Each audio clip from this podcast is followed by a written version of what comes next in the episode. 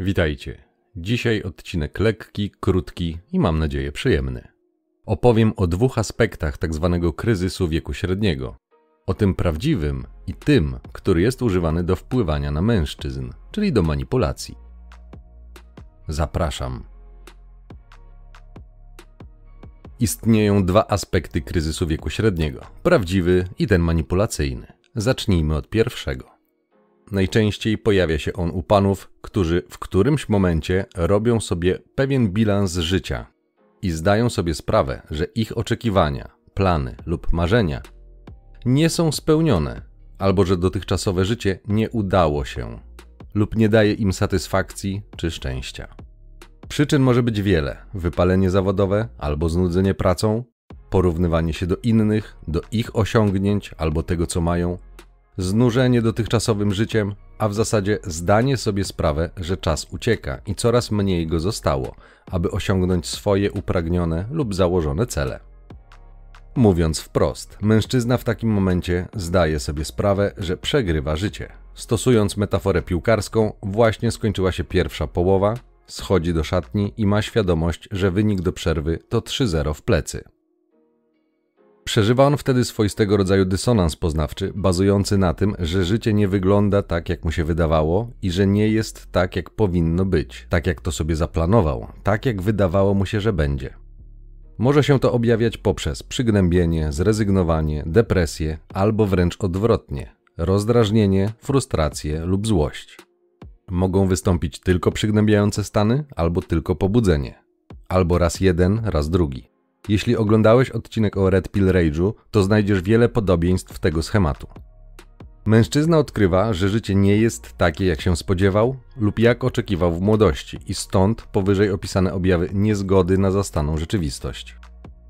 W tym kontekście kryzys wieku średniego w większości przypadków sam przejdzie na jeden z dwóch sposobów.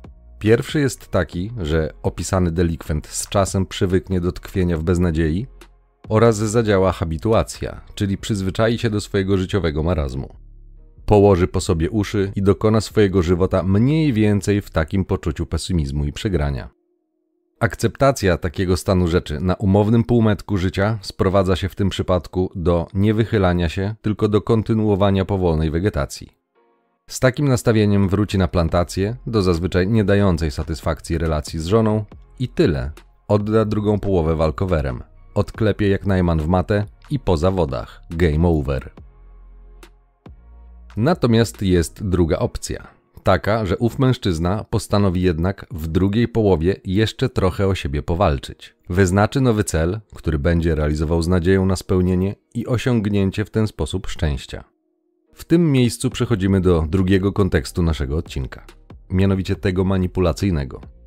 Po pobieżnym przejrzeniu artykułów na temat kryzysu wieku średniego u mężczyzn, w oczy rzuciły mi się dwie rzeczy. Pierwszą jest to, że autorkami, przynajmniej w mainstreamie, większości artykułów na ten temat były kobiety. I mimo, że kwestia, jak nazwa wskazuje, jest męska, to miałem nieodparte wrażenie, że materiały były mimo wszystko skierowane do kobiet, ponieważ to kobietom podpowiadano, jak go przetrwać i jak wyjść z niego cało.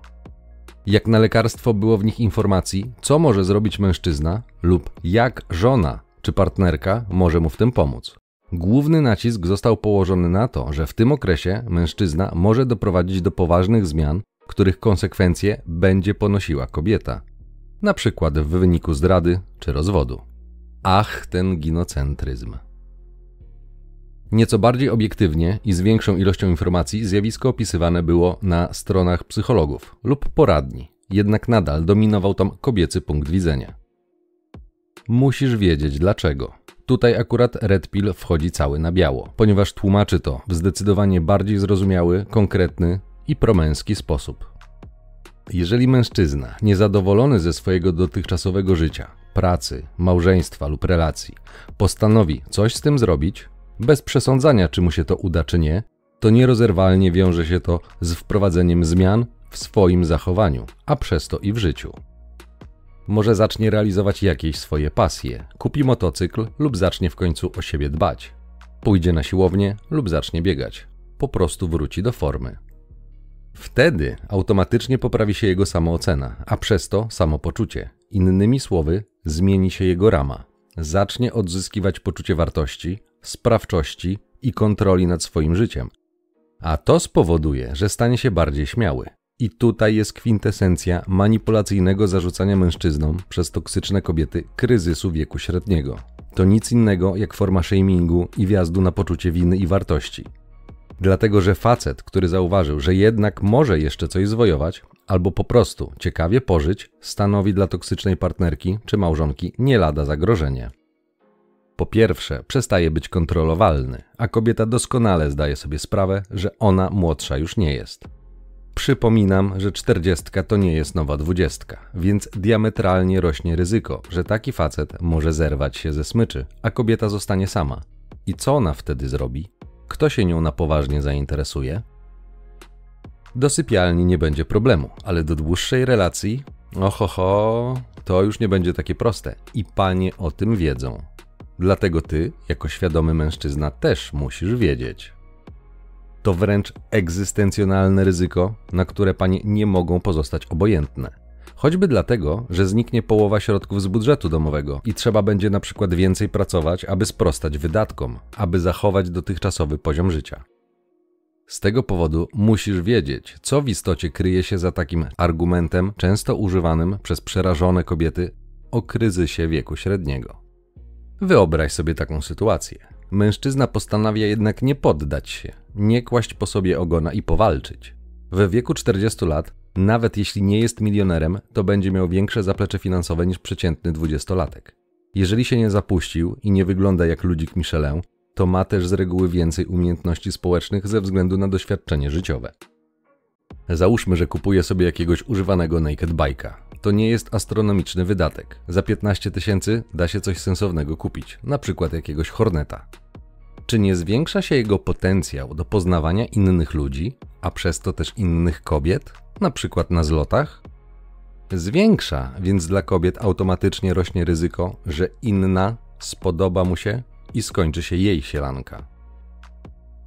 Perspektywy kobiety sytuacja już w ogóle jest dramatyczna, jeżeli gość jest ogarnięty, dobrze wygląda i zgadza mu się hajs, a dopiero na półmetku doznał przebudzenia i zrozumiał swoją wartość. W wieku lat 40 jest w swoim szczytowym okresie atrakcyjności, co oznacza, że jeżeli wszystko się u niego zgadza, to kobiety same będą do niego zagadywały.